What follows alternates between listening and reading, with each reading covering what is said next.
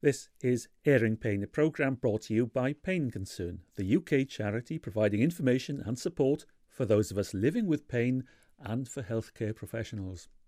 I'm Paul Evans, and this edition's been aided with a grant from the Pain Alliance Northern Ireland. Now, the Alliance brings together all those members of, let's call us the Pain family, together with members of the Northern Ireland Assembly to raise awareness of the burden of long term pain in Northern Ireland and to press for improvement in services. Three years ago, they held the first Northern Ireland Pain Summit to raise awareness of the extent of the problem of people living with chronic pain, the cost to the economy, and to highlight to those decision makers key opportunities to develop prevention strategies and services for people with chronic pain. You can download edition 35 of Airing Pain to hear what was discussed and decided in 2012 from Pain Concern's website, which is painconcern.org.uk. So let's spin forward to 2015 and the second Northern Ireland Pain Summit, which was held once again in Belfast. Dr. Pamela Bell is a retired consultant in anaesthesia and pain management, and she's chair of the Pain Alliance Northern Ireland. So What's been achieved in these last three years?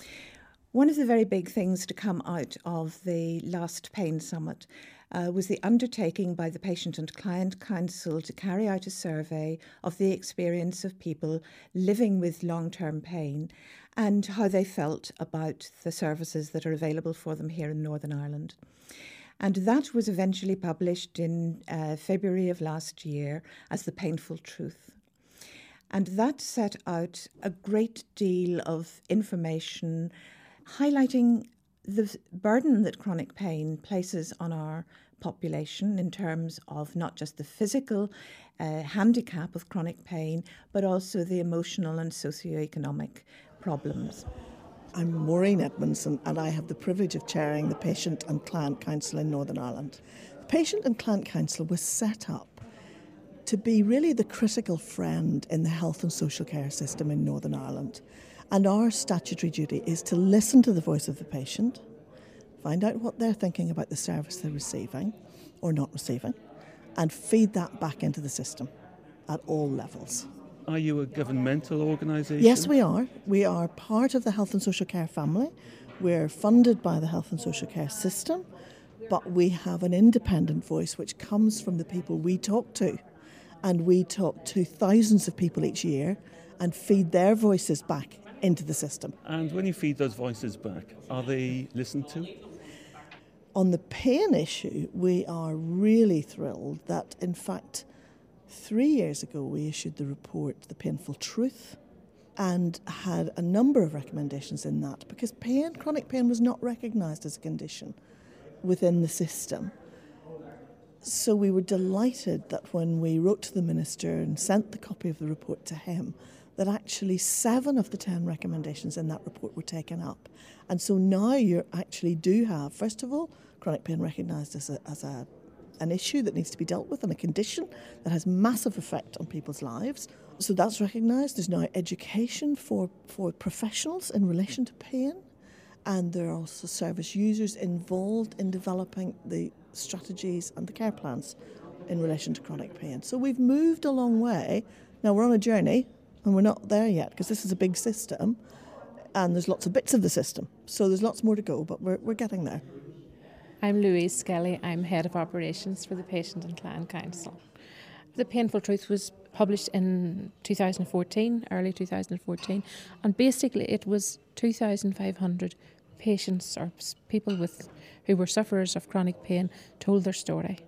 They told their story not only in terms of the impact of chronic pain on their lives, but their experience of health and social care services. And that was a very explosive report in terms of what it had to say, a very human report. Patients and their carers were involved right from the start in the development of the study and are currently involved in the implementation of the rollout of the recommendations. And that is really, really fundamental to the work that's happening at the moment. The patient voice, those personal stories, those are the experiences that really make people sit up. Absolutely. Uh, they're so human and also they're, they're the reality. Some of the patients I've been talking to today, for example, said they find it really hard to just be listened to by their GPs. You know, it doesn't take money to fix that you know, and if we can change attitudes, and I, you know, I think we're some way along that line, but we have a lot of work to do. My name's Carrie. I'm 27 year old. So you have a chronic pain condition. I do, yes. I have fibromyalgia and it leaves me with a lot of muscle pain and weakness. And aside from the actual obvious pain and fatigue, it can be, be very debilitating and very isolating. It leaves me kind of, it fluctuates from day to day. I can always feel it. I can always feel pain and I can always feel weakness of some level. Um, and I just have to learn to kind of adapt to each day. How did your GP help you? um, I don't know how to answer that without disrespecting them. uh, they, I didn't get much help or support. They, my mum helped me. I was working as a nurse for the healthcare system, and I collapsed in work one day, and was that was the start of my fibro, and I was bedbound for 12 weeks, and it was only my mum kept pushing for the doctors and kept pushing that they they turned around and said to me that I just had to go to physio and go to some cognitive behavioural therapy and I'd be fine. So I jumped through all the hoops for them and I done everything they said and went back to them and says I'm still no better. Guys, I've done everything you said. Can you please, you know, try and help me now? And they just they says, Here's some painkillers. This is you, learn to live with it. And I had to fight even to get painkillers and to get different types and different strengths and dosages. If it hadn't been for my mum, I think I would still be lying in the bed in the corner, no further forward. One of the big myths is that people with pain are malingerers. They want to spend, go on benefits and all of that. And this report very clearly showed that the last thing to go is people's work. Their social life will go first, then they will, uh, it'll affect their family life and they will do everything but give up their work. And uh, it's the last thing to be impacted. So i think that was a very strong message right across government departments here in northern ireland as well.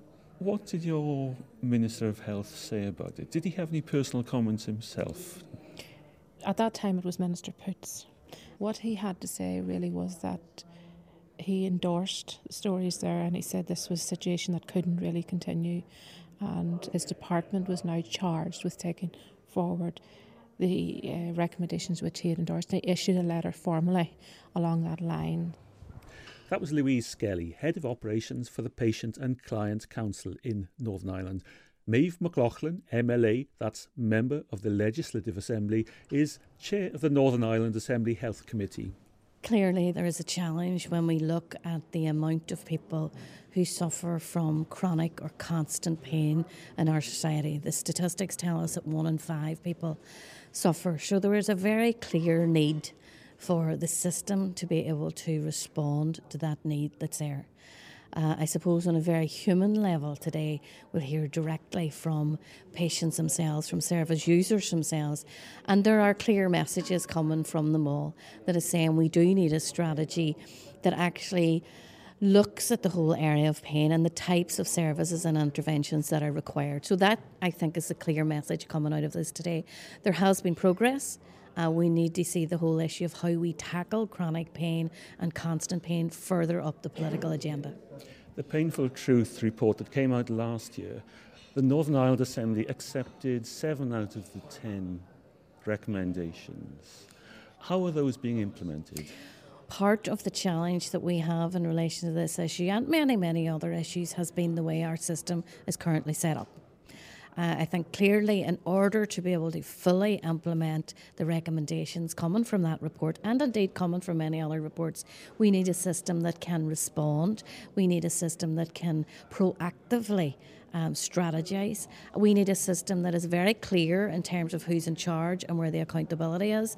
Uh, we don't need a system as it's currently configured that you know, almost feels as if um, they are at odds with one another, that there is a certain policy direction and then what happens on the ground is something very different. So I would be hopeful that the whilst there has been progress from the painful truth report that we will see more once this reform of the system actually kicks in. Healthcare is about money as much as patients sadly i'm a patient. You're a politician. One department is cut for another department to take money from that? Well, I think first thing I would say in relation to this is health has been protected. I think the big issue in health, well, there are two big issues. First of all, the dire need to reform the system. It's overly bureaucratic, it's complex, and, and there is duplication in the system. But part of the challenge then is actually where the spend goes. And whilst I think we could all and should all make a case for additional money at times, depending on need, we also need to be mindful of a system that pays 34 million to senior consultants for bonuses at a time when you can't recruit the types of frontline staff who could assist, for example, with chronic pain. Um, so there is a clear challenge in the system about moving towards a process that actually is a public health model that is very patient centred and patient outcome focused. My name is Margaret Peacock, and I represent Fibromyalgia Northern Ireland as the director for Northern Ireland. Why I'm so passionate about fibromyalgia is I am a sufferer and have been diagnosed since 1997, so I am indeed living quite a while with the actual illness. The fact that you were diagnosed in the first place 17 years ago, you have a diagnosis, that in itself is remarkable. Well, yes. it wasn't easy, let me assure you. I had, for two years, as they say in drama, I had busted the boards. That's not the right terminology, but I'd, I'd tried every consultant that I was told about that may help me. In fact, I saw six privately. And on the seventh, I was diagnosed with the illness. As far as I'm concerned, it took a while, especially when you're emotionally in torment with pain and you just don't know what to do the next day. And it's, it really is a really, really, really chronic illness. What are you picking up from the politicians speaking and the healthcare professionals speaking? Well, if I could give a, a varied opinion, I have attended many conferences, I have attended many meetings, and it's a struggle, and I'm not picking up a great deal, sadly. Again, that could be a personal opinion, not a professional. But I would like to see movement, and I don't mean movement and oh yes we understand it is quite chronic to have fibromyalgia i mean movement where people will get together the powers that be i'm talking about and will get together and do something to help the many sufferers that they are in northern ireland my name is Dr. Anne Kilgallen, and I'm a Deputy Chief Medical Officer at the Department of Health here in Belfast.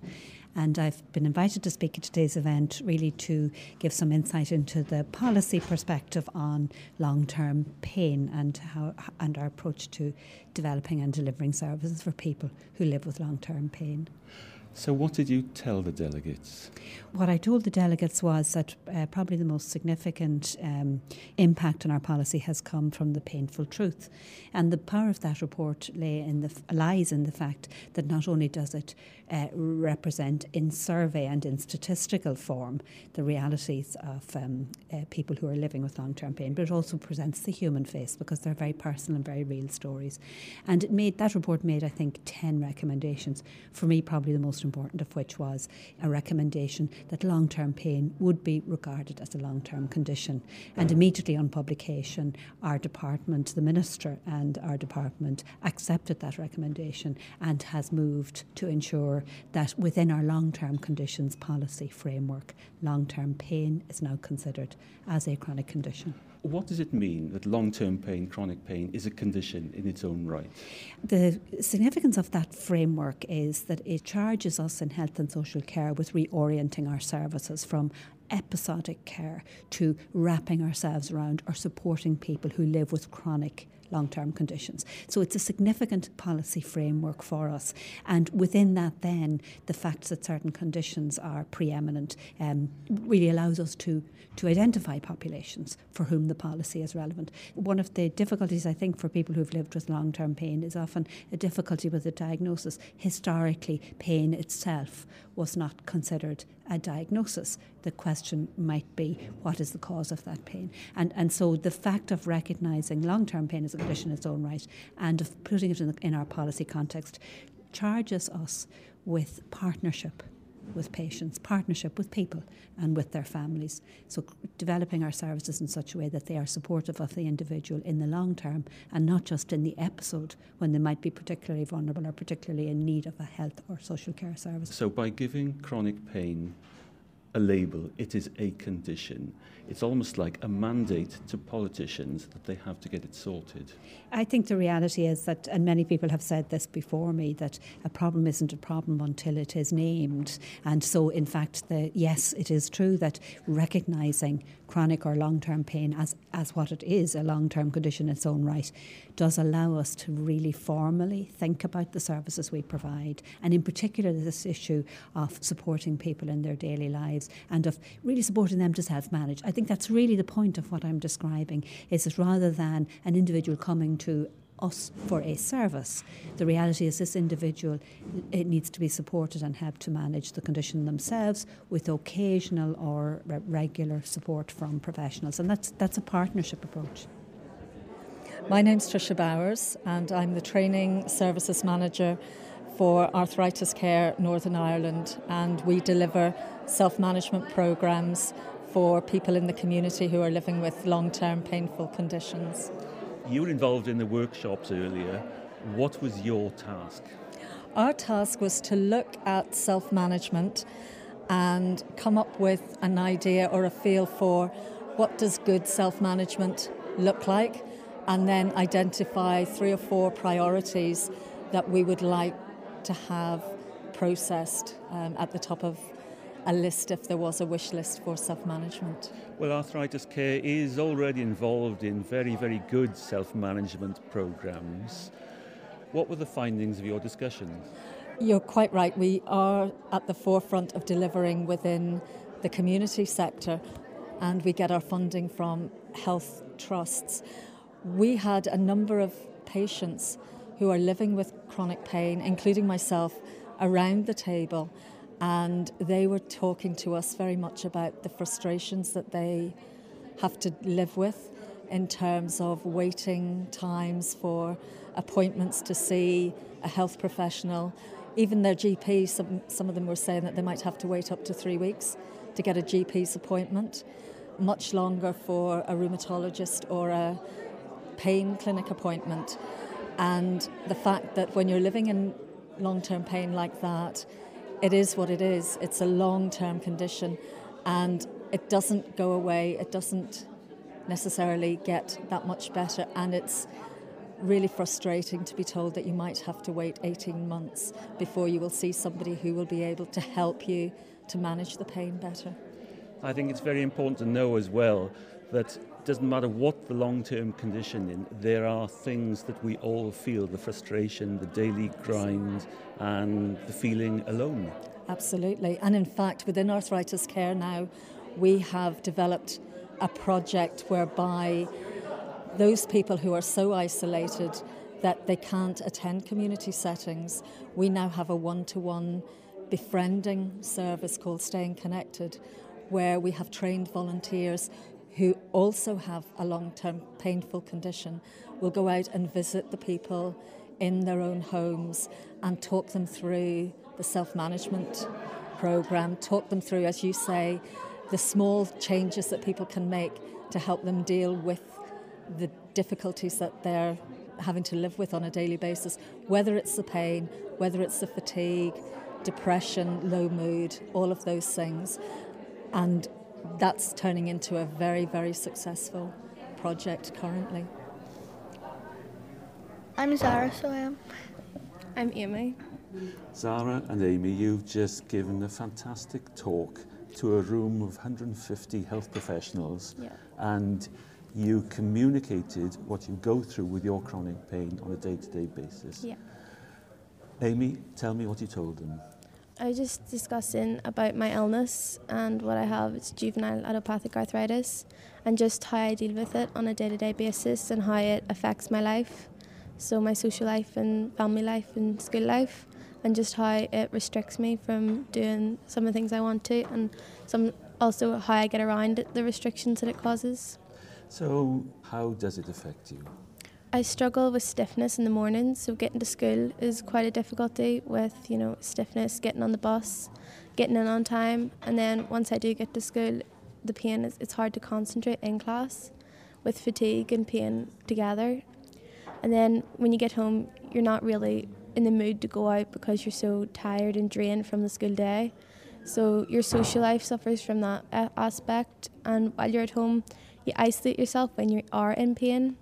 So that also affects your family life in that way, where sometimes even when you are with your family, you're not quite 100% yourself.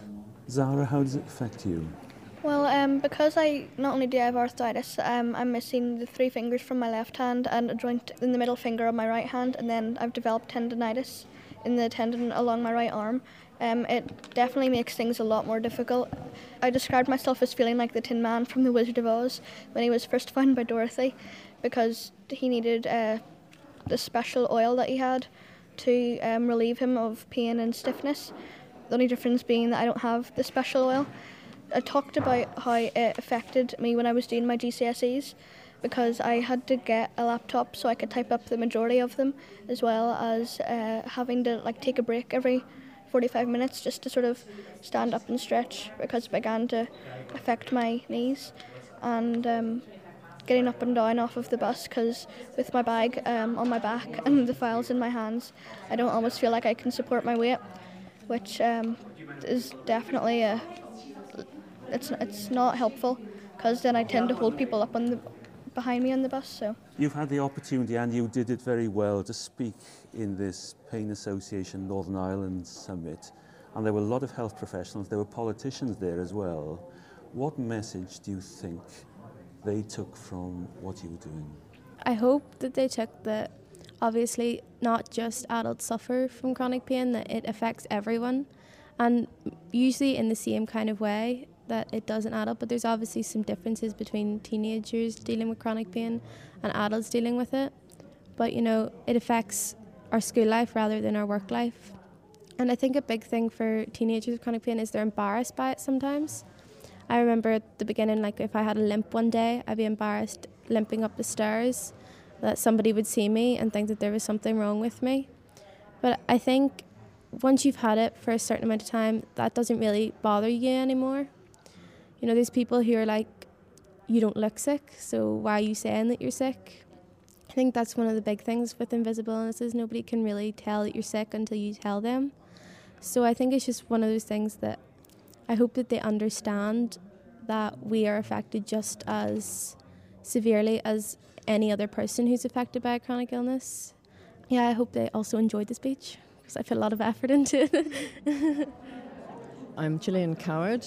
I'm a patient with rheumatoid arthritis, which I have experienced for over 30 years. What have you heard this morning that excites you or disappoints you?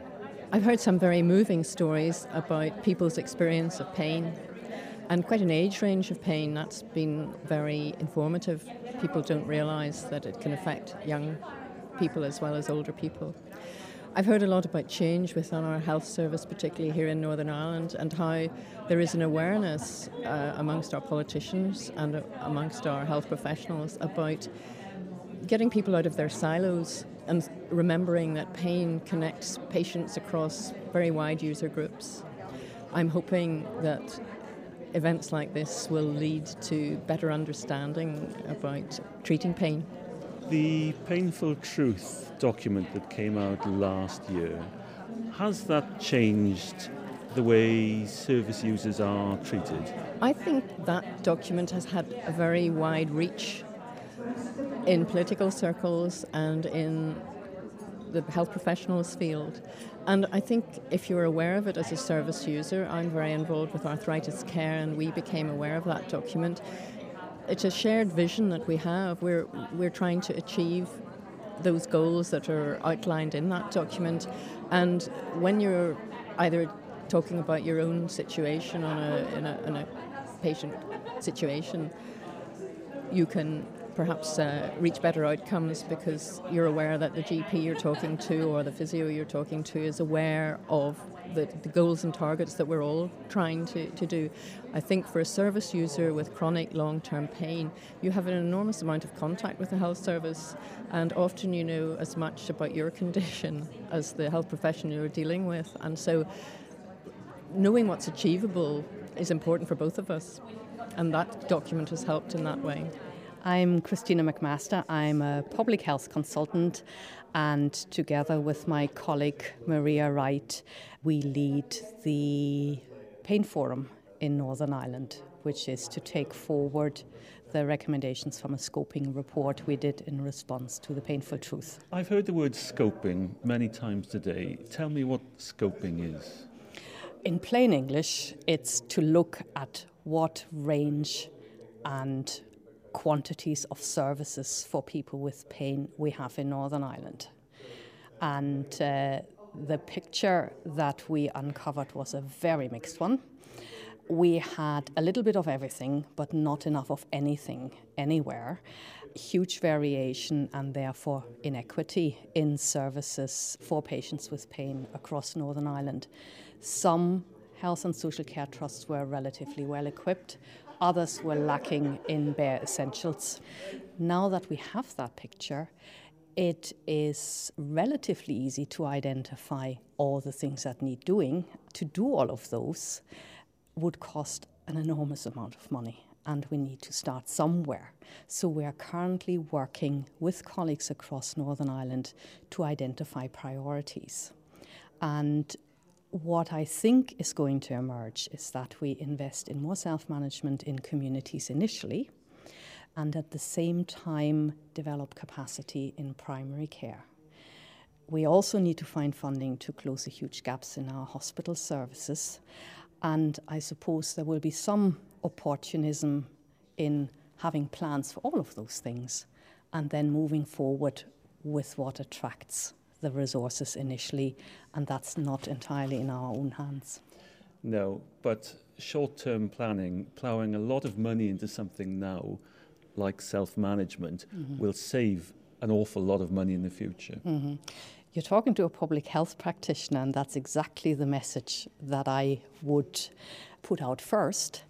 Uh, prevention is better than cure but we must be mindful of the fate of tens of thousands of people in Northern Ireland who live day and daily with very severe pain, who do need help. We have a duty to care, and we do need to equip our colleagues in hospital services and in primary care to help those patients.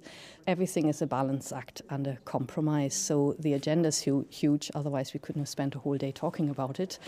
We will have to make choices, but I think that'll become clearer as we work. Christina McMaster, leader of the Pain Forum in Northern Ireland. I just remind you, as always, that whilst we in Pain Concern believe the information and opinions on airing pain are accurate and sound based on the best judgments available, you should always consult your health professional on any matter relating to your health and well-being. He or she is the only person who knows you, your circumstances, and therefore the appropriate action to take on your behalf. So, at the end of this, the second Northern Ireland Pain Summit, a lot of words have been spoken, lots of ideas developed, and experiences shared. Final words to Pamela Bell, Chair of the Pain Alliance, Northern Ireland.